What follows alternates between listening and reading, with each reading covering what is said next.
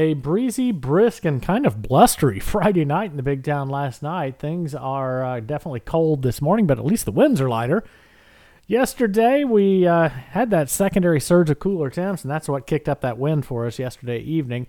And um, thankfully, the rain on Thursday helped chip away at our rainfall deficit. We're now down about one and a quarter of an inch for the year. We've received 31.63. We should be at uh, almost 33 inches.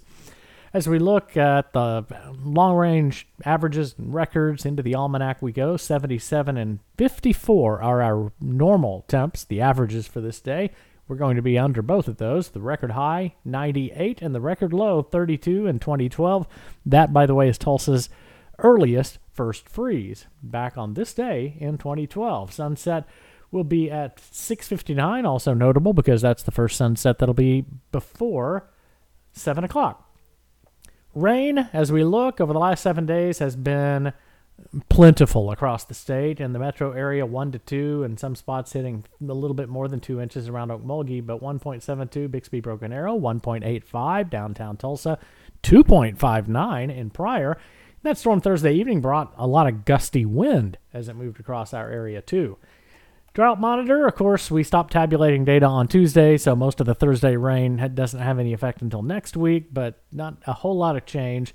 Good news is northwestern Oklahoma and through Tulsa County in pretty good shape. It's worse soil conditions for drought and dry soil in still Osage and Kay County and also parts of southern Oklahoma.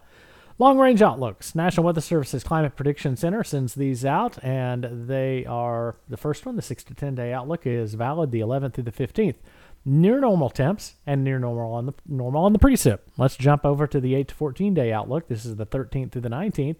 Maybe just leaning slightly toward below average temps and below average precip. The new 90 day outlook, October, November, and December.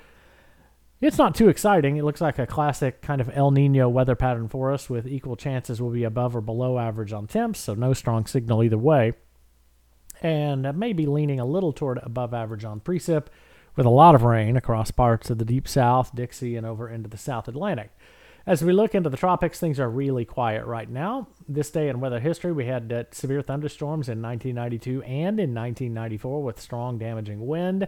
We talked about that freeze in 2012 on today's date.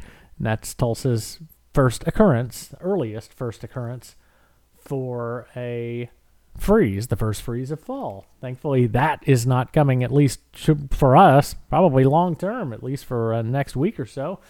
As we look at this day in weather history, we jump to tomorrow's day. We had a tornado in northwest Arkansas from Siloam Springs to north of Gentry, and more severe thunderstorms across far eastern Oklahoma and western Arkansas with 88 mile per hour winds in Ozark and 5 to 7 inches of rain in spots, too. As we look at our forecast then through the rest of the day today, enjoy this fall like weather. Perfect sunshine, light wind, 65. Tonight down to 45, a little chilly on the way to church. 75 and sunny tomorrow. Sunny on Monday, Columbus Day, and 77. Tuesday, sunny and 80. Wednesday, 83, and rain and thunder returning Wednesday night and Thursday with a Thursday high of 74. And the early outlook for Friday, Saturday, and Sunday will go with temps most likely upper 60s and low 70s. And for now, we'll keep the forecast dry for next weekend. Have a great weekend, everybody, and enjoy this fall like weather, the prettiest time of year in Oklahoma. I'm Chief Meteorologist James Aydelott for Fox 23 and 1023 KRMG Tulsa's News and Talk.